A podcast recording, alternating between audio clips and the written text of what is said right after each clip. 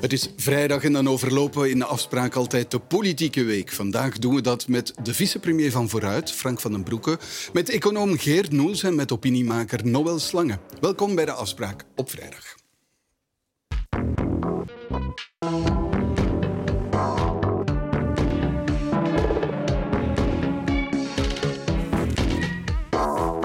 Goedenavond, uh, meneer Van den Broeke, meneer de minister. Coronavaccins verminderen snel van kracht, werd deze week uh, bekendgemaakt. Betekent dat niet dat we dan op zoek moeten naar nieuwe vaccins?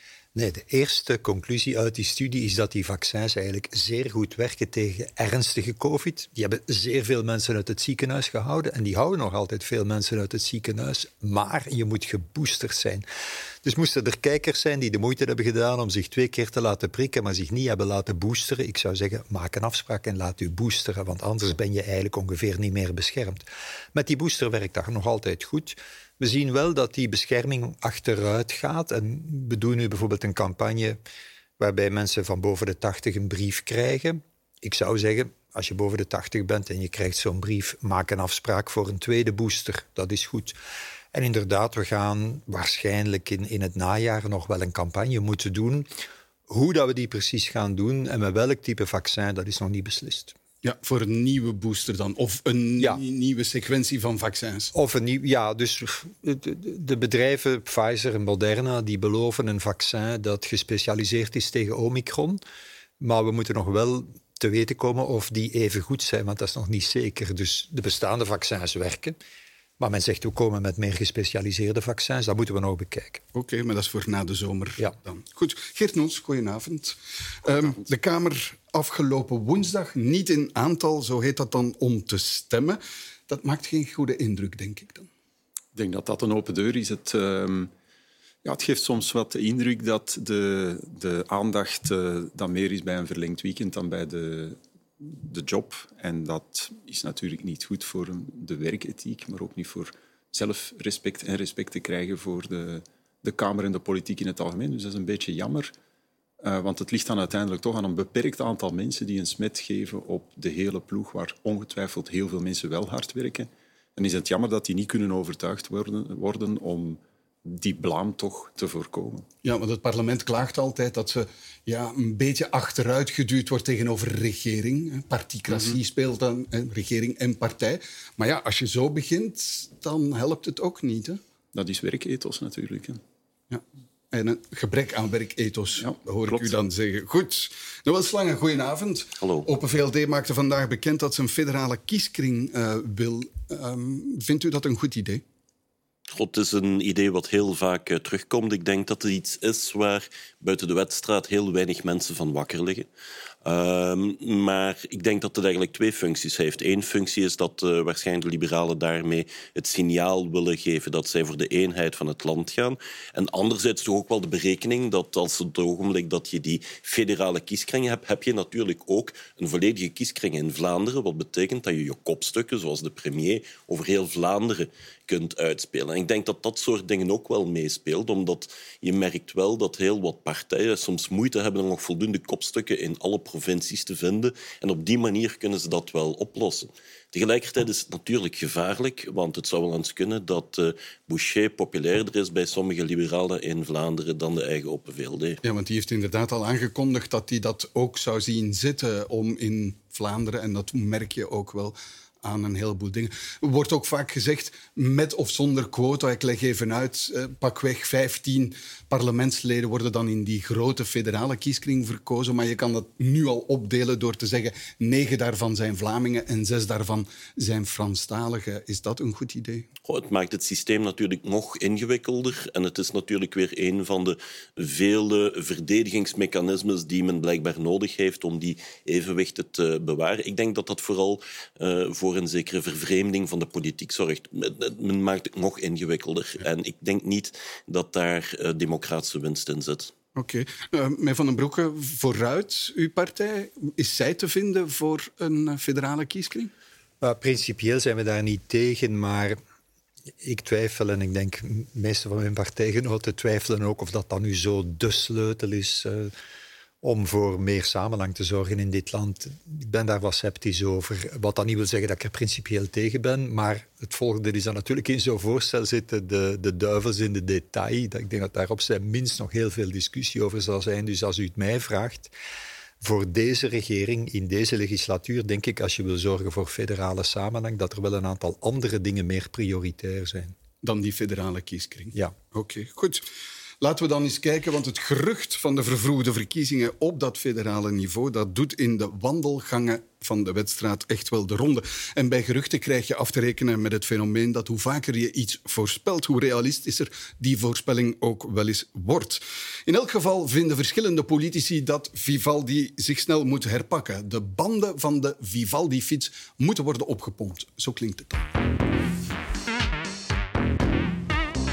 Als je Vivaldi zou vergelijken met een fiets, dan denk ik dat je de banden dringend moet oppompen. Hè, omdat je moeilijk vooruit raakt sinds een aantal maanden op een aantal, op een aantal dossiers. Alleen denk ik wel dat je nu een groot akkoord nodig hebt, dat de regering eigenlijk in conclave moet. En ik kijk daarvoor wel een beetje naar de premier. De de regering had iedere week een conclave, dat heet de ministerraad. De regering zit iedere week samen, soms zelfs meermaals per week, in de kern. Ik vind het vooral belangrijk dat hij er mee voor zorgt en hij zal daarin vooruit een bondgenoot vinden om de zaken vooruit te doen gaan, om ervoor te zorgen dat de beslissingen worden nagekomen en beslissingen worden uitgevoerd. We gaan wat moeten doorpakken. Ehm, we hebben wel wat een doorstart nodig met die regering, absoluut. We moeten als regering verder kijken dan deze legislatuur. Over de partijgrenzen heen. Willen we met deze regering echt hervormen, dan moeten we de ideologische loopgraven verlaten. Daarvoor is moed nodig. Ja, we moeten doorpakken, zei uw voorzitter Conor Rousseau. Christophe Calve van Groen wil gewoon opnieuw onderhandelen over een regeerakkoord. Is, is dat een goed idee?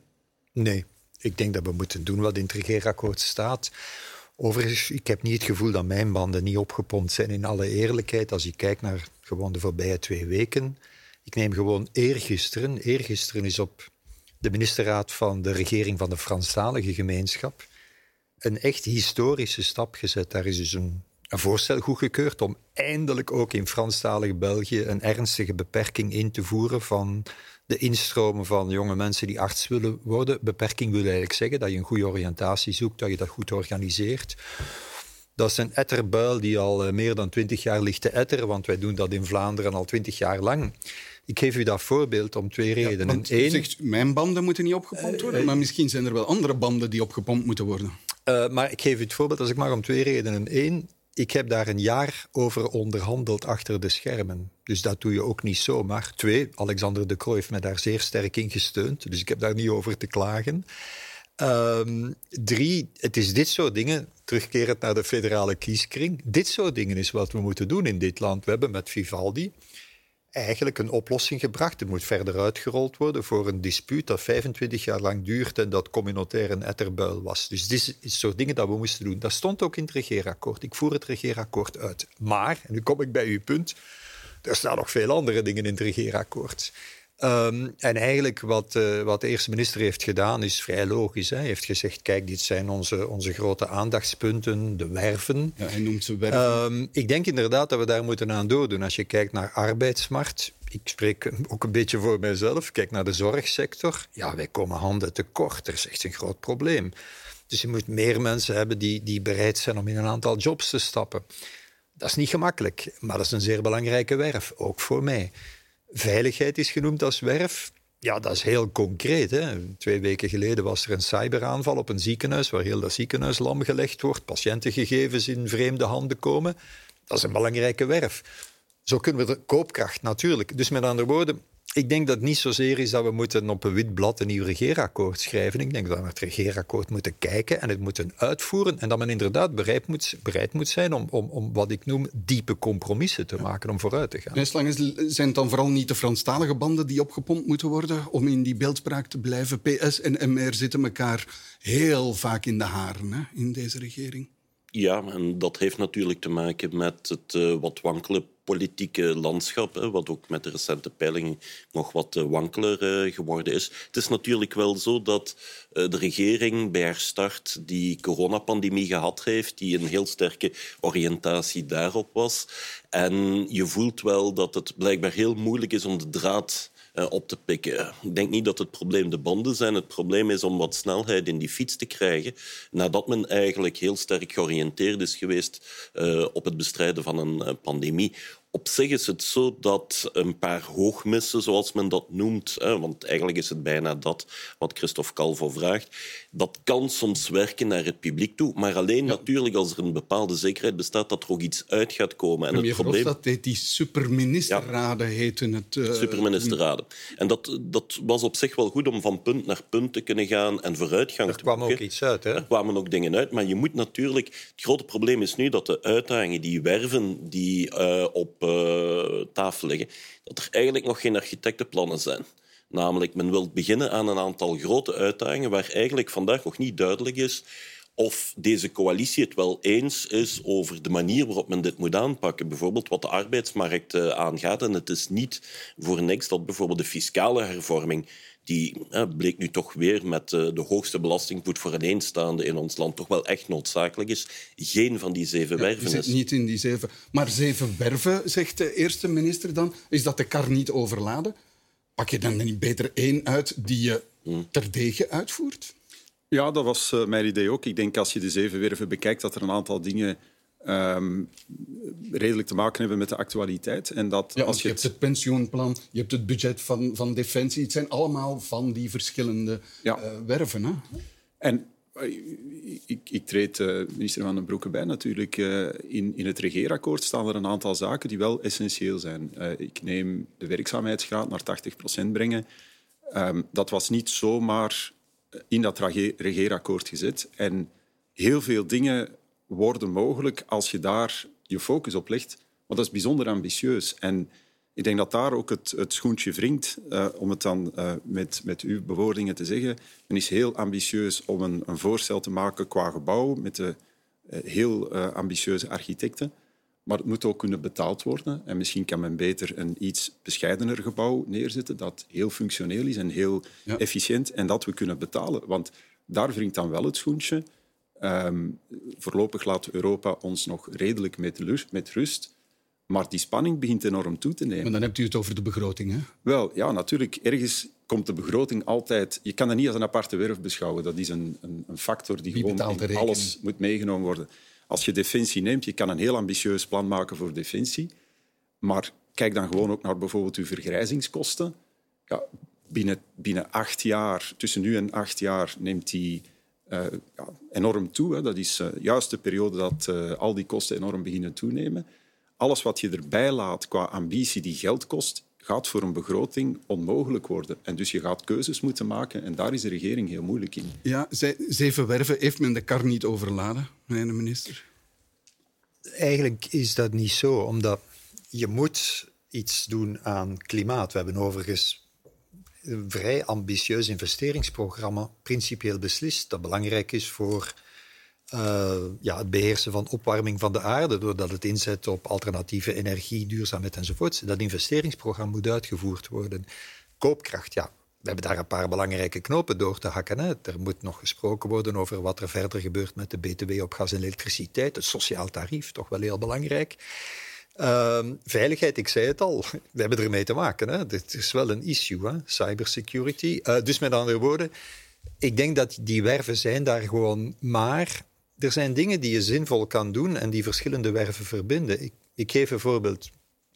Je moet warm water niet uitvinden, koopkracht. We hebben op 1 april de werkbonus verbeterd. Heel concreet wil dat zeggen dat een praktisch voorbeeld, iemand met een bruto maandloon van 2000 euro, die voltijds werkt voor 2000 euro bruto, die wint daarmee aan koopkracht en zelfs wel iets betekenisvol. Die wint daarmee een 260 euro bij op jaarbasis in de portemonnee.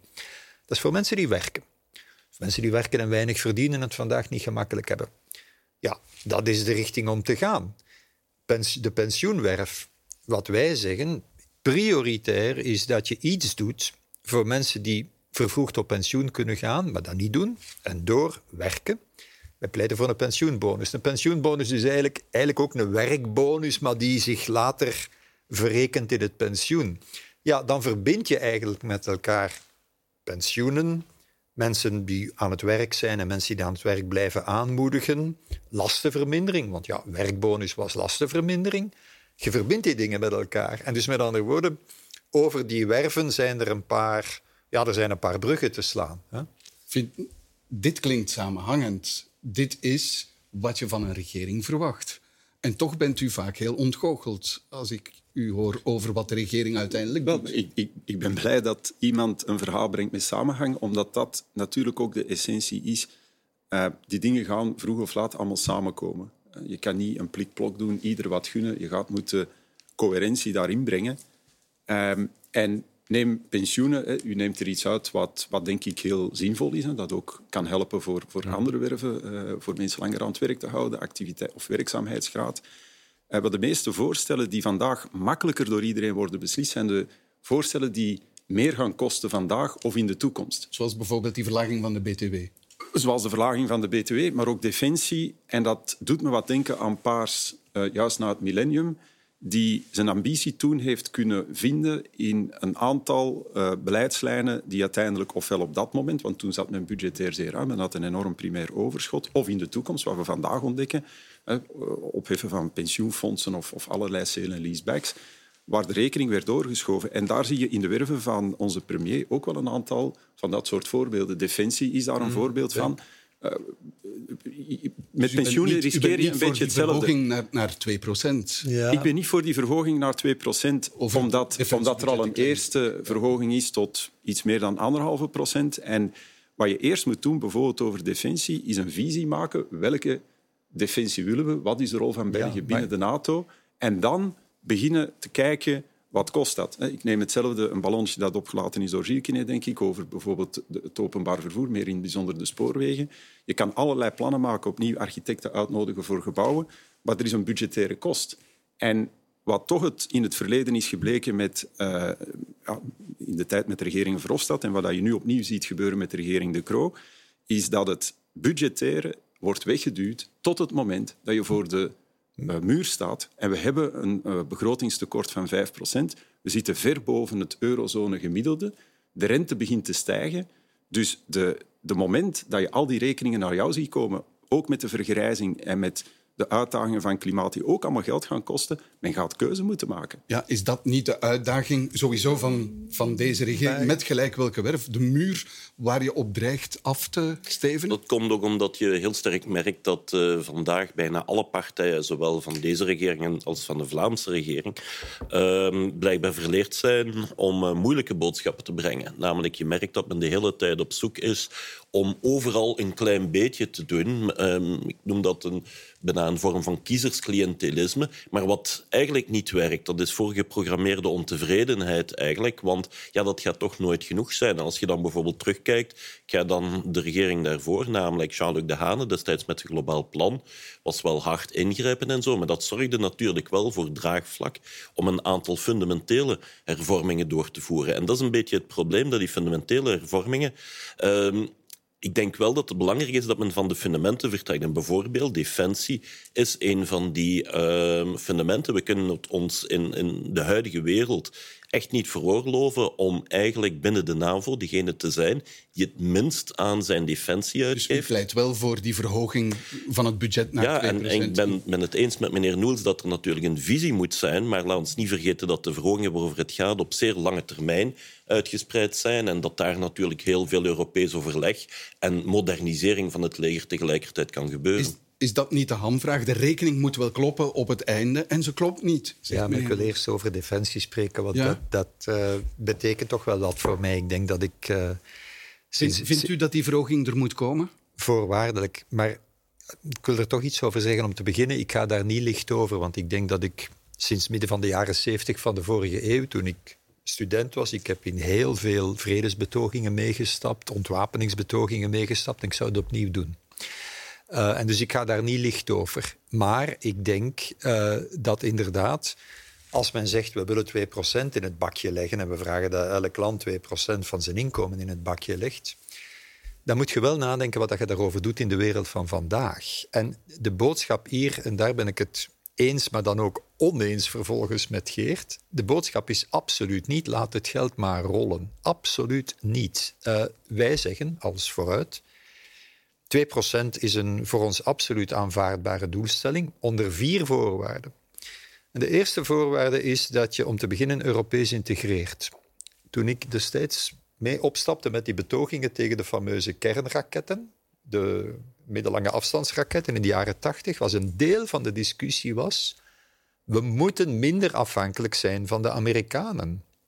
Moeten meer op onze eigen benen staan. Dat was een deel van de reden waarom we tegen die kruisraketten waren. Dus ik denk daar nog aan. Nu, vandaag heb je wel een kans. Er is een, een groeiend bewustzijn in Europa dat als we onze defensieinspanning niet een beetje samen gaan organiseren, dat we ons geld verkwisten. Hè, met allemaal verschillende soorten vliegtuigen, allerlei verschillende soorten tanksystemen. Dus eerste voorwaarde is, je moet een gemeenschappelijke Europese aanpak hebben, anders is dat niet zinvol. En dat is voor mij een harde voorwaarde.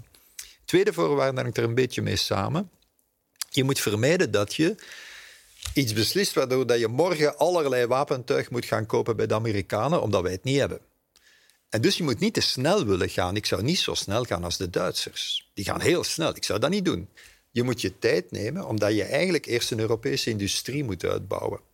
En daar mag je als Belgische economie ook je voordeel mee doen. Maar dus je moet je tijd nemen, je moet dat geleidelijk doen, zodanig dat je eerst je technologische en industriële capaciteit uitbouwt. Dat brengt mij bij de derde voorwaarde. Het leger speelt natuurlijk ook een maatschappelijke rol. Ik heb daarnet al even gewezen op cybersecurity. Dat is voor een sector als gezondheid een hele grote bedreiging. En niet alleen, hè? ook voor andere sectoren. Dus ik vind dat als je een defensieinspanning ontwikkelt, dat je daar ook moet op inzetten. Vierde, en dan denk ik aan al die ontwapeningsbetogingen waarin ik ben meegestapt. Wij zeggen altijd, veiligheid is gedeelde veiligheid. Het is defense, maar ook diplomacy en development. En dus wat mij betreft, ik vind dat België een veel uh, assertievere rol moet spelen in internationale debatten over nucleaire ontwapening.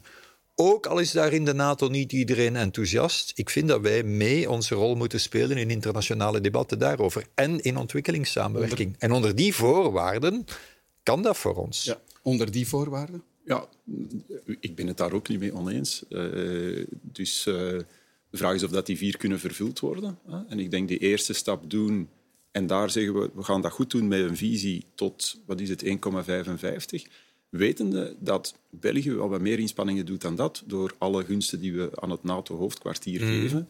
En dat, dat wordt ook algemeen zo uh, bekeken. Dus uh, ik denk niet dat wij ons moeten voordoen als een land dat geld te veel heeft en de leidende rol wil spelen. Uh, ik denk dat wij meer moeten kijken naar voor een klein land een aantal zaken, en diplomatie vind ik daar perfect in kunnen passen. Hoogtechnologisch, ook omdat we daar een zekere uh, ja, zouden kunnen mhm. hebben voor onze eigen economie. Dus dat, ik, ik, ik zou met die vier kunnen akkoord gaan. Ik vrees alleen dat er beloftes gaan gemaakt worden heel snel op die top. Ja, je moet ze voorwaardelijk om, maken. Om, omwille van persoonlijke redenen of redenen om zich te profileren en niet omwille van... Verwijs naar de eerste minister nu. Uh, dat mag u zelf kiezen en niet in het belang... anders in gedachten? Uh, er zijn nog een aantal mensen die zich internationaal op dit moment aan het, uh, aan het profileren zijn, omdat dat heel dikwijls gebeurt met mensen die in een regering zitten, wie dan ook. En dat kost ons veel geld. En ik vind dat het eerste dat moet primeren. Ik zou die vier voorwaarden van de minister graag ondertekenen. En dat is een visie op Belgische defensie in de toekomst. en niet maar, maar je kunt niet meespreken over die visie als je geen engagementen doet Precies. wat investering betreft. Men neemt u niet ernstig aan de tafel op het ogenblik dat je uh, na uh, Luxemburg eigenlijk degene bent die het minste bijdraagt. Laat ons ook niet vergeten dat de aanwezigheid van een auto ook heel wat middelen binnenbrengt. Maar zijn we nu de internationale carrière, wat meneer uh, Nol suggereert, van Alexander de Croo aan het um, ja, faciliteren door, door dit te beslissen? Dat zou kunnen. Ja, maar de vraag is of je het niet moet doen, omdat dat wel eens een nevenwerking zou kunnen zijn. Maar ik vind dat totaal niet ter zake, in alle eerlijkheid. Dus ik, ik vind dat België een voorwaardelijke belofte moet doen. Voorwaardelijk. En die vier zijn voor mij harde voorwaarden en die mogen meegaan in wat wij internationaal zeggen. Wij moeten zeggen, oké, als iedereen denkt dat die inspanning nodig is, wij gaan mee, maar voorwaardelijk. En die vier zijn voor mij harde voorwaarden. Maar wat uh, Noël zegt is juist. Hè? Dus je hebt nu in Europa eindelijk beweging in die discussie over gemeenschappelijke defensieinspanning, afspraken, uh, dingen met elkaar bekijken, Europese industriële capaciteit ontwikkelen, niet langer afhankelijk zijn van de Amerikanen. Dus dat beweegt. Maar als jij wilt meespreken, moet je wel zeggen, onder die voorwaarden willen we ook die inspanning doen. En Geert, de idee is eigenlijk dat je in 2030 naar die fameuze 1,54 gaat. Dat is al heel wat, hè. daar heb je gelijk. En dat het voor de jaren daarna is. Hè. Dus... Nog een laatste vraag over dit dossier, eh, meneer Slange. Uh, is dit politiek niet het gevaarlijkste van alle werven? Namelijk, er is een deadline. De eerste minister moet naar Madrid gaan, wil die belofte daar kunnen doen. Dat betekent dus binnen zes weken of binnen een aantal weken die belofte doen en groen blijft op dit moment nog altijd nee zeggen. Je hebt de kerncentrales, je hebt defensie, je hebt het stikstofdossier uh, in Vlaanderen. Ik denk dat we ongeveer iedere maand een explosief dossier hebben. En misschien is dat maar goed ook. Dat betekent ook dat het ergens over gaat. Oké, goed. Laten we eens kijken, want er is een merkwaardige paradox. Um, de arbeidsmarkt die schreeuwt om nieuwe werknemers, dus de vacatures zijn er wel degelijk. En tegelijkertijd is er uh, ongeveer een half miljoen inactieven in ons land. En krijgen we die werkgelegenheidsgraad waar we zo van dromen zo moeilijk omhoog.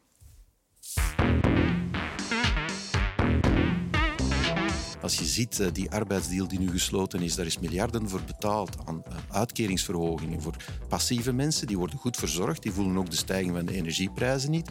Maar de arbeidsmarkthervorming, waardoor mensen meer kunnen gaan werken om al die facturen ook te betalen om zo sociaal te zijn, die zie ik niet. Ik was deze week wat verwonderd toen ik een uh, persconferentie zag van een van de meerderheidspartijen uit onze veelvuldige Samen ook met een van uw vicepremiers die 13 punten rond koopkracht kwam brengen.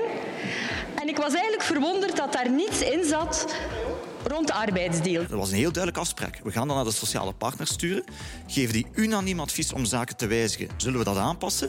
Is er geen unaniem advies, en dat is het geval, dan voeren we dat gewoon uit. Die mismatch is er, is er heel duidelijk. Hè? Dus je hebt uw vacatures aan de ene kant, uw werkzoekenden aan de andere kant, maar die hebben dan ofwel niet de juiste opleiding, ofwel niet de juiste ervaring, ofwel trekken de arbeidsomstandigheden hen onvoldoende aan. En als je dan naar die werkloosheidscijfers kijkt, ja, dan zijn er heel veel werklozen nog in, in Vlaanderen, maar vooral toch in Brussel en Wallonië. In West-Vlaanderen bijvoorbeeld ziet men heel veel mensen vanuit Frankrijk de grens oversteken, maar niet vanuit Wallonië die grens oversteken. Ja, meneer Noels, die, die wens van deze regering, 80% werkgelegenheidsgraad in 2030, is dat niet een van de allerbelangrijkste elementen uit het regeerakkoord? Ja, wat mij betreft wel, omdat dat ook het bindmiddel was om een heel aantal zaken te kunnen betalen of om de begroting terug op koers te krijgen. Um, het eigenaardige is dat men 80% heeft gegeven uh, en niet iets dat daar wat onder lag, uh, misschien 75 procent. Ja, want vooral, wat, wat... we zitten op dit moment 71,6 procent, uh, zoiets. Dus zoiets, 80 is echt wel nog een eind te gaan. Ja, dat betekende toch dat ofwel men het niet meende, ofwel echt wel iets heel ambitieus had en men het echt wilde doen omdat men wist dat het ook belangrijk was en dat dat ook iets echt wervend kon zijn, om het dan in die woorden te zeggen, en waar heel veel aan vasthangt. Je bent nu toch al een aantal jaren uh, bezig en je ziet daar weinig vooruitgang. Want um, om dat te halen weet iedereen dat er een aantal pijnpunten zijn, een aantal grote discussies. Zoals? En, wel, uh, het, het, uh, het, is aangehaald in de, in de, vorige, in de vorige interview. Neem ja, de activering, een aantal probleemgroepen. Men gaat over het communautaire moeten spreken. Ook dat is altijd een moeilijke, want die, die verschillen zijn enorm. Uh, Brussel zit, uh, zit nog eens 10 procentpunt onder uh, Vlaanderen. en zelfs iets meer eigenlijk, Wallonië ook. Um, je zit met verschillen tussen mannen en vrouw. Soms is dat objectief te verklaren, soms niet. Je hebt natuurlijk ook de, de niet-EU, ehm, waar dan een, ook weer een heel analyse kan komen dus je hebt wat de ouderen, daar is wel wat verbetering in geweest de laatste 10, 15 jaar. Maar je komt eigenlijk toch altijd tot heel moeilijke uh, discussies. En dus als je dat wilde behalen, gaf je toch de indruk, we gaan eindelijk een aantal heilige huisjes uh, slopen. Want dat, dat, is een heel interessante discussie en die hoeft niet allemaal gepolariseerd te zijn. Hè. Eh, ik verwijs graag naar het opiniestuk of het interview in de morgen uh, ik denk van, van gisteren uh, met uh, professor Lens, Dries Lens als ik me niet vergis, wat toch ook weer een aantal aspecten bijbracht. De, de grote rol van detachering in, in dit land, manier waarop dan een oplossing wordt gezocht. Het counterintuitief zijn van de arbeidsmarkt. Hè. Als je hoge minimumlonen hebt, onbeperkte werkloosheid in de tijd en de indexering, ja, dat je heel veel dingen hebt dichtgetimmerd die voor een aantal groepen de activering in de hand kunnen werken. Dus je, je timmert veel dicht. Ehm, en dus die 80% was alleen maar mogelijk als heilige huisjes gingen, gingen gesloopt worden. En er is een van de werven, die heet de arbeidsdeal, maar die helpt helemaal niet in dit dossier. En toch ligt die nu op de tafel van de regering. Naar mijn aanvoelen heeft uh, de regering vandaag geen strategie om die 80% te halen.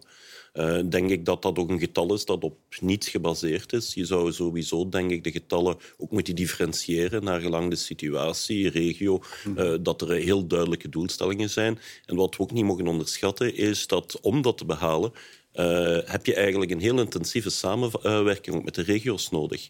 Omdat uh, heel veel van die tewerkstelling of gebrek aan tewerkstelling uh, heeft ook te maken met mobiliteit, met, met kinderopvang, met bijvoorbeeld moeilijk plaatsbare groepen toeleiden via maatwerkbedrijven. De Vlaamse regering vraagt ook dat ze andere maatregelen krijgt dan de Waalse uh. Ja, ik denk ook, ik denk ook dat dat, belangrijk is. Namelijk dat men specifiek ook op federaal niveau eigenlijk specifieke doelstellingen per regio heeft en eigenlijk specifieke uh, akkoorden maakt. Maar het lijkt nu alsof het op weinig gebaseerd is. En tegelijkertijd merk je dan dat er wel wat symbolen aan toegevoegd worden. Ik, ik stoor mij bijvoorbeeld aan het feit dat men toch wel vaak de werklozen viseert. Terwijl eerlijk gezegd, wie, wie wil profiteren, die is vandaag niet meer werkloos. Die zit bij dat half miljoen inactieven en zit in de ziektezorg. Ja. ja. Dat is de analyse, ja, maar beginnen de... de regering doet het niet, is eigenlijk de klacht op dit moment. Met een utopisch Wel. cijfer dat schier uh, niet haalbaar is en maatregelen waarbij de heilige huisjes uit de weg worden. Ja, maar om te, die arbeidsdeal is een beetje een raar woord, maar dat is een pakket van maatregelen waarover we het eens zijn geworden in februari. Maar die helpt de ja, maar dat is ook, niet omhoog. Nee, dat is ook niet niks. Hè. Wat zit daarin? Meer mogelijkheden voor avondwerk in e-commerce. Als we meer e-commerce willen, zal er daar ook wat meer avondwerk moeten mogelijk zijn. Dat zit daarin. Flexibiliteit op de arbeidsmarkt met betrekking tot uurregelingen. Mogelijkheid om te zeggen, ik ga mijn week van vijf dagen op vier dagen doen. Mogelijkheden om te zeggen, ik wissel af de ene week dit rooster, de andere week een ander rooster. Dus flexibiliteit oplossingen waarbij mensen die ontslagen worden en riskeren ja, ontslag, werkloosheid. Oplossingen waarbij die mensen op een spoor worden gezet naar een ander bedrijf, naar ander werk. Uh, opleiding zit daar. Dus er zit daar dat toch wel wat in. We noemen, ja. we noemen dat de modernisering van de arbeid. Ja, okay, maar, maar leidt maar, ons dat naar die 80% Nee, nee dat, dat, dat hebben mij ook nooit horen zeggen. Hè. Maar, dus, um, maar laten we zeggen, ik vind die arbeidsdeal de eerste lakmoestest voor de regering is dat die nu gewoon moet uitgevoerd worden, wat mij betreft. We hebben daar lang genoeg over gediscussieerd. Dat kan nog een beetje aangeschaafd worden, dat zal wel. Maar ik vind dat PS deze... en Ecolo waren niet enthousiast. Ja, dat kan. Dat kan. Ze hebben zelfs niet geapplaudisseerd voor de mensen van de meerderheid bij het vragenuurtje daarover. Ja, maar dat heeft allemaal niet veel belang. Er is een afspraak. We gaan daar nog naar kijken. Maar dit moet uitgevoerd worden, want dit is op zichzelf geen pakket zonder betekenis. Dat zijn inderdaad een aantal noodzakelijke moderniseringen, vormen van flexibiliteit, van soepelheid. Uh, dus die ingevoerd worden. Dus dat moet Vraag gebeuren. nog eens heel duidelijk. Hè. Ook de PS moet dit goedkeuren zoals het afgesproken is. Dat is niet op punten en commas, dat is niet gezegd. Hè. Maar op de, op, we gaan dat niet heronderhandelen. We gaan, we gaan daar naar kijken, dat is afgesproken. Vervolgens is de vraag, wat doe je nog? Ik denk dat er nog wel werk te doen is. Ik zit zelf met een, een grote werf waar toch veel gebeurt, want men onderschat dat ook een beetje. Hè? Met betrekking tot mensen die langdurig ziek zijn. Ja. Daar hebben we nu een jaar lang dingen in stelling gebracht. Ik geef u één concreet voorbeeld. Vanaf, ik hoop, laten we zeggen oktober, zal het zo zijn dat de grotere bedrijven in ons land, die gaan alarmsignalen krijgen als in een bepaald bedrijf, als je eigenlijk meer mensen hebt in vergelijking met je collega's, die verdwijnen in langdurige ziekte. Je gaat een alarmsignaal krijgen als bedrijf van let op, doe daar iets aan. Als je daar niks aan doet, ga je uiteindelijk een boete betalen. Individuele mensen die in, lang, in uh, ziekte terechtkomen, die gaan uh, vrij snel uh, aangesproken worden met de vraag van hoe gaat het, positief, om kansen te bieden. En we hebben een heel korps van mensen bij de mutualiteiten ondergebracht die maar één enkele opdracht hebben, Dat is zoeken naar kansen voor werk voor die mensen. De mutualiteiten gaan ook aangesproken worden. Een 12.000 inactieve weer actief maken. De voorzitter van de christelijke mutualiteit, Luc van Gorp, zegt dat is een druppel op een hete plaat. Ja, dat vind ik van Luc van Gorp dan een beetje een vreemde uitspraak. Want eh, wij proberen de mutualiteiten zelf aan te zetten om zoveel mogelijk inspanning te doen om mensen die bij hun eigenlijk ja, klant zijn met een uitkering, om die op weg te zetten naar werk. Daar hebben de mutualiteiten zelf een belangrijke verantwoordelijkheid in. Daar spreken we ze ook op aan. We hebben overigens met hun ook een financiële verantwoordelijkheid afgesproken. Als ze niet doen wat ze moeten doen, gaan ze het ook financieel voelen. Dus ik ben daar redelijk kordaat in. Maar nu over dat cijfer. Die 12.000 is het cijfer dat ik heb afgesproken met heel de Krevits voor een onderdeel van dit verhaal. Dat zijn mensen die op een traject gezet worden onder begeleiding van de VDAB. Bemiddeling, opleiding. Daarvan zeggen we dat moeten er 12.000 worden. En die moeten goed zijn, die trajecten. Dat is een onderdeel van het verhaal. Ehm, dat is niet niks, hè, want zeggen er zijn een half miljoen mensen. Dat is ook een beetje gemakkelijk. Dat half miljoen mensen, daarvan zijn er een heel pak die al jaren in ziekte zitten. Er zijn er ook die ernstig ziek zijn. En dus als we een aantal tienduizenden mensen effectief uit deze situatie kunnen halen en op de weg zetten naar werk, dan zijn we een tanker in beweging aan het krijgen die al vele jaren stil ligt. Allee, hervormen, ik wil dat hier toch eens even zeggen, is een klein beetje ingewikkelder dan men denkt. Hè. We zijn daar nu een jaar mee bezig. Dat gaat over voor die bedrijven. eh, Oké, dan zwijg ik. Meneer Ja. Noons, eh, een tanker in beweging brengen wanneer we enkele tienduizenden mensen activeren. Dat is wat de minister zegt. Akkoord? Ja, ik, ehm, ik hoor dat eh, meneer Slange ook stripliefhebber is en dan doet me dat denken aan Obelix. Die heeft een, eh, een groot probleem van eh, obesitas en die gaat dan zeggen ik ga geen suiker meer doen in mijn koffie. Dat, dat is goed, maar dat is niet genoeg. En het is, de arbeidsdeal is, is goed, maar het is niet genoeg. En De activering van de inactieven? daar zitten goede dingen bij. Maar ik denk dat als je echt wil... Ik heb die ambitie niet ingeschreven. Ofwel schrapt men die ambitie, maar dan gaat men ook uitgaven niet doen, zoals in de pensioenen, met als pretext dat men naar die 80% toch gaat gaan. Je gaat komen tot hardere discussies dan dat. Eh, er was een heel in- interessante discussie op RTL, denk ik, met Etienne de Calatai, eh, een, een, zeer degelijke econoom, ik denk dat u hem zeer goed kent, die eh, bij onze Franstalige vrienden suggereerde, ja, in feite, als we zo verder gaan, gaan we moeten accepteren dat een aantal dingen geregionaliseerd worden. De, de loonsonderhandelingen, de indexering misschien zelfs, beperking van de werkloosheid in de tijd. En ik denk dat dat effectief op zeker moment op de tafel zal liggen, dat men een aantal van die zaken aan de verantwoordelijkheid laat van de regio's. Want als Wallonië en Brussel verder willen doen met een aantal systemen te houden die maken dat je 60% werkzaamheidsgraad hebt in de ene regio en meer dan 70% in de andere, dan moet je ook de financiële verantwoordelijkheid daarover geven. ik- ten eerste, ik vind ook dat we meer ambitieus moeten zijn in wat we doen. Dat is het punt niet. En bijvoorbeeld, het voorbeeld is gegeven, als we in de ziekenhuizen geen personeel vinden om naast de bedden te staan, dan hebben we een enorm probleem. Hè? Dus ik ben het helemaal eens. Daar Maar, moeten we iets aan het doen. voorbeeld hè. wordt ook Ja. altijd gegeven. Het eigenaardige bijvoorbeeld in de zorg is dat je daar de, een aantal aspecten die men zou gebruiken in andere sectoren nooit gebruikt. Bijvoorbeeld het gebruik van technologie. En we hebben zo'n mooie zorgsector. Waarom gebruikt je niet meer technologie? Ja, maar in plaats van dat te is- zeggen, we komen mensen tekort. Eh, Want met die technologie ga je een heel aantal... Daar- Ja, en het gaat ook een kostenvoordeel geven. Dus dat begrijp ik niet. Ja, maar- En altijd zeggen, ja, we moeten die mensen vinden, terwijl je weet, je gaat die nooit niet Ja, vinden. ik- maar- nog even die opmerking van meneer Noons. Regionaliseren, want dat is een van die heilige Ja, Ja, daar huisjes. waar- twijfel ik, dat begrijp ik niet goed, want eh, het is net alsof regionaliseren dan de oplossing is, terwijl we merken dat de regionale regering, ook de Vlaamse regering, niet veel gemakkelijker... Ik bedoel, historisch gezien doen zij het beter, maar het is niet zo dat zij aan het uitlopen zijn op dit ogenblik wat de tewerkstellingsgraad betreft tegenover Wallonië of Brussel. Eh, anders zou het toch betekenen Dus dat het is ineens geen- Vlaanderen het veel beter Het zou is doen. geen wondermiddel, Nee, zoals alleen sommige wondermiddel. mensen. Voor alle duidelijkheid, ik heb met Hilde Krevits, toen ze nog minister van Werk was, dus een protocol van samenwerking onderhandeld over wat de VDAB moet doen voor mensen die langdurig ziek zijn. Men vindt dat in Vlaanderen, die 12.000, men vindt dat veel. Hè? Het is niet zo dat ze gezegd hebben, we willen meer. Hè? Men vindt dat een serieuze kluif. Ik ga nu met de Brusselse regering, meneer Claire is daar verantwoordelijk voor werk, met de Waalse regering, dat is Christy Montreal. We zijn dat aan het afkloppen bijna. Ik ga met hun ook een akkoord maken op hun maat dat voor een stuk een inhaalbeweging zal zijn. Daar moet het over meer mensen gaan. Ja, dan maar dat is ook de uitzonderlijk. arbeidsmarkt Dat is ook, is- dat is moeten, zij gaan moeten. Ik ga iets maken op hun maat, hè. dus dat is niet symmetrisch. Eigenlijk zegt u nu dat die 80% inderdaad niet realistisch is en dat we Maar ik ben eerlijk met gezegd- daar naartoe bezig zijn. Wel, ik ben eerlijk gezegd ook niet aan het aftellen van die 80% Ik, kijk een beetje, ik zit, kijk een beetje omgekeerd. Ik probeer stap voor stap te zetten.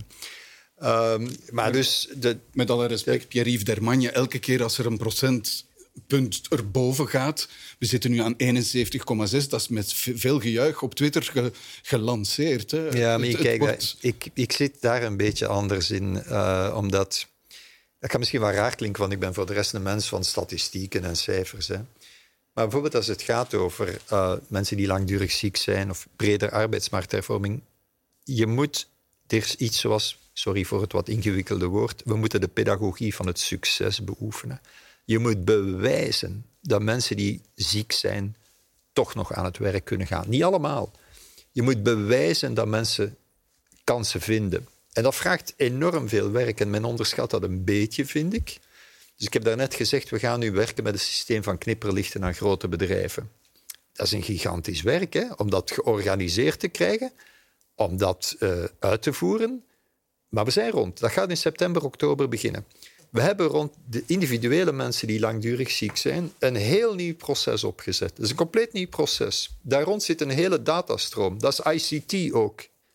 We gaan het getuigschrift arbeidsongeschiktheid ook volledig digitaliseren, omdat we de informatie die nodig is om mensen te helpen ook een stuk rijker moeten maken. Dus dat vergt heel veel werk. En dus het allereerste wat je moet doen is die dingen onderhandelen, in stelling brengen en dan succesverhalen Maar beginnen dat lijkt schrijven. heel veel moeite, terwijl bijvoorbeeld... Ja, maar de samenleving is ingewikkeld als het gaat over mensen ik- die Maar langdurig jullie hebben ziek niet zijn. zoveel hè. tijd, dat is het probleem. Wat zeg je? Er is niet zoveel tijd. Er is bijvoorbeeld ook... Budgetair heb je niet de tijd om eerst zo lang te spenderen aan proeven. En, en- Ja, maar dat is niet proeven. Dat is niet proeven. Dat is, wat ik zeg is Ja, maar dat... dat is niet fundamenteel genoeg. Om die, je gaat nooit die 80% ermee halen, oké, maar stap daar dan ook van af. Want je baseert nu alle premisses en de begrotingen op die 80%. Nee, dat is niet juist. Die totaal de onrealistisch. begroting is En- daar niet op maar, mag ik nog een elementje eraan toevoegen? Wij zijn het land waar mensen die niet uit de EU27 komen, dus andere Europese landen, het moeilijkst deel kunnen nemen aan onze arbeidsmarkt. Van al die Europese landen. Daar zit toch een gigantisch reservoir. Of vergis ik mij dan? Aan Ja, maar mensen ik die denk dat, actief eh, kan maken. En Ja, zijn dat ook is zo. grote regionale verschillen. Hè. Dus eh, het stigma dat Vlaanderen krijgt dat ze daar eh, het niet goed doen, dat klopt niet helemaal. Het tweede is dat eh, je merkt, werkgevers gaan daar altijd proberen het probleem, als je wil. Hè. Er is eh, werk dat moet ingevuld worden, of ze verliezen die activiteit, oplossen op de manier die op een, een grote schaal het makkelijkst kan gebeuren. En dat blijkt bijvoorbeeld detachering te zijn. Dus Detachering voor- zeggen voor mensen uit Oost-Europa bijvoorbeeld die hier komen Exact. werken met ja, contracten die niet rechtstreeks hier afgesloten Ja. eh, worden. En goed, dat, dat gebeurt. Dat gebeurt op zeer grote schaal. Je spreekt niet over enkele tienduizenden, je gaat daar over honderdduizenden. Dus dat is de reden waarom dat er minder druk zit natuurlijk op de andere kant, om daar iets aan te doen. Het probleem gaat zijn dat eh, ook in Oost-Europa die latente arbeidsreserve die er is, dat die ook opdroogt, dat die duurder wordt en dat dat bijdraagt aan een deel kostenverhogingen en dat dus de competitiviteit van eh, de private bedrijven in moeilijkheden komt. Want ik zou daar toch iets willen bijzeggen. Een werkzaamheidsgraad. Ik zou graag hebben dat men dan ook een norm zet op de private werkzaamheidsgraad. Want als je eh, door verstaatsing alsmaar meer jobs creëert of jobs die je op een of andere manier partieel moet subsidiëren, ja, dat draagt ook onvoldoende bij. Ik zeg niet dat die jobs geen, geen toegevoegde waarde hebben, maar die kosten u te veel en dus dat draagt dan onvoldoende bij ook aan de begroting. Dus je gaat ook daar een oplossing moeten vinden om het zoveel mogelijk te doen in de private sector. Maar ehm, dat interview van deze drie slens waar u naar verwees is inderdaad interessant. Eh, omdat eigenlijk als je leest wat de man zegt, en er zit heel veel waarheid in, hij zegt we zijn te soepel met detachering. We laten veel te gemakkelijk soorten van detachering toe die eigenlijk niet zo goed zijn voor ons. Hij zegt ook, we zijn te soepel met mensen die beweren dat ze zelfstandig zijn, maar het eigenlijk niet zijn. Schijnzelfstandigheid. En we zijn te streng, zegt hij. We zijn te rigide, te strak in ons arbeidsovereenkomst Ja, en recht. Hij zegt ook, de minimumlonen zijn te hoog. Ja, minimumloon is de vraag wat de kost is. Hè. Daar volg ik hem niet helemaal. Maar ik neem even dat punt. Ik ben het daar eigenlijk mee eens. Wat, wat je eigenlijk moet doen... Zegt, het, ja. het is een, een, arbeidsmarkt van insiders. Ja, ja akkoord. Ja, maar dat, ik volg dat. Maar wat moet je politiek doen? Ik begeef me even buiten het regeerakkoord, hè, maar het is een interessant. Wat moet je politiek doen? Je moet een diep compromis maken. Je moet zeggen, denk ik persoonlijk, schijnzelfstandigheid moeten we inderdaad aanpakken en misschien moeten we eigenlijk de wetgeving op zelfstandigheid en schijnzelfstandigheid een beetje strenger maken. Groot taboe bij mijn Franstalige liberale vrienden. Hè? Staat ook niet in het regeerakkoord. Maar eigenlijk is dat wel juist. Detachering, daar zou je wel wat strenger op mogen zijn. Dat is ook een Europees debat. En langs een andere kant in uw arbeidsovereenkomst terecht zijn er dingen die je misschien zou moeten versoepelen. En dat is dan een en dan zou je En bij, dan zou je... Ja, bij uw en partij en bij socialistische vakbonden? Maar dan ga je inderdaad eh, mensen van eigen bodem, die hier zijn, maar misschien met een migrantenachtergrond, die, die ja, handicaps hebben op de arbeidsmarkt, je gaat die wel helpen. Maar dan moet je een diep compromis maken. Je moet bereid zijn van over te steken en taboes te laten vallen. Nu, ik geef een voorbeeld dat ik zit bijna bij Calvo dan, want dan moet je een beetje buiten de lijntjes van het regeerakkoord beginnen kleuren. Maar het is dat soort van evenwichten dat je moet maken. Ik ben daar niet pessimistisch over, omdat we bijvoorbeeld in de fameuze arbeidsdeal, waar men zo wat minnetjes over doet, ik vind te minnetjes, daar zitten elementen van in. Bijvoorbeeld, we gaan platformwerkers beter beschermen. Daar gaan we het Wilde Westen een beetje inperken door te zeggen er moet een arbeidsongevallenverzekering zijn. Dus het Wilde Westen willen we niet. Maar we flexibiliseren wel op avondwerk in e-commerce. En dus dat soort evenwichten, daar vind ik dat we meer durvend in moeten zijn. Is dit voor deze regering een diep compromis Zoals hij begeeft zich buiten het regeerakkoord, zegt de minister er meteen. Maar wat mij opvalt is dat de dingen die het meest concreet zijn, eigenlijk de verantwoordelijkheid voor een flink stuk naar de eh, bedrijven doorschuiven. Uh, op het ogenblik dat je zegt van kijk, we gaan dat opvolgen in de bedrijven, we gaan schijnzelfstandigheid meer. Allemaal goed en wel, maar dat heeft maar zin natuurlijk als je een globaal gegeven doet waarin ook de rest uh, gebeurt en waar bijvoorbeeld de afstand tot de arbeidsmarkt van de, de moeilijke groepen, dat men daar actief ja, ja. eigenlijk mee aan de slag gaat. Mijn vrees is dat men eigenlijk eerst begint met het gemakkelijkste, namelijk hetgeen waarvan je kunt zeggen, bedrijven hier, hè, doen jullie maar, en dat de rest niet volgt, waardoor we eigenlijk qua competitiviteit nog veel moeilijker gaan liggen. Ik denk dat we net omgekeerd moeten doen, namelijk dat je pas extra inspanningen op dat vlak moet gaan vragen van uh, de bedrijven uh, op het ogenblik dat ze daar ook een incentive aan voelen een incentive om bijvoorbeeld ervoor te zorgen dat okay. de bedrijven sneller die moeilijke groepen bijvoorbeeld gaan integreren. Meneer Slange? Die maatregel is weer heel erg op de insiders gericht. Het zijn inderdaad allemaal een diep compromis en, mm. en, u kijkt... Maar wat kan deze regering... Ik keer, keer terug naar bijna mijn beginvraag. Wat kan deze regering nog doen aan deze maatregelen? Als je ziet hoe de tegenstellingen tussen al die partijen op dit moment naar boven komen. Ik denk dat uh, de regering kan doen wat iedere regering moet doen, namelijk net de tegenstellingen als opportuniteit te zien om daar tot een nieuwe synthese te komen. En ik denk wel dat het mogelijk is om tot een nieuwe synthese te komen als men even van de, zowel de taboes als de gemakkelijke trofeeën afstapt en eigenlijk naar de essentie gaat. Net zoals ik zie dat sociale akkoorden bij bedrijven tussen ondernemers en vakbonden heel goed lukken op het ogenblik dat men naar de essentie gaat. En ik denk dat dat hetzelfde is wat hier moet gebeuren. Goed, daarmee zijn we aan het einde van deze afspraak op vrijdag. En is weer een politieke week netjes neergelegd. En zoals altijd dank ik mijn gasten voor de deskundige hulp daarbij. Minister Frank van den Broeke, Geert Noels en Noël Slange. En u, dames en heren, dank dat u er opnieuw bij was. En tot volgende week.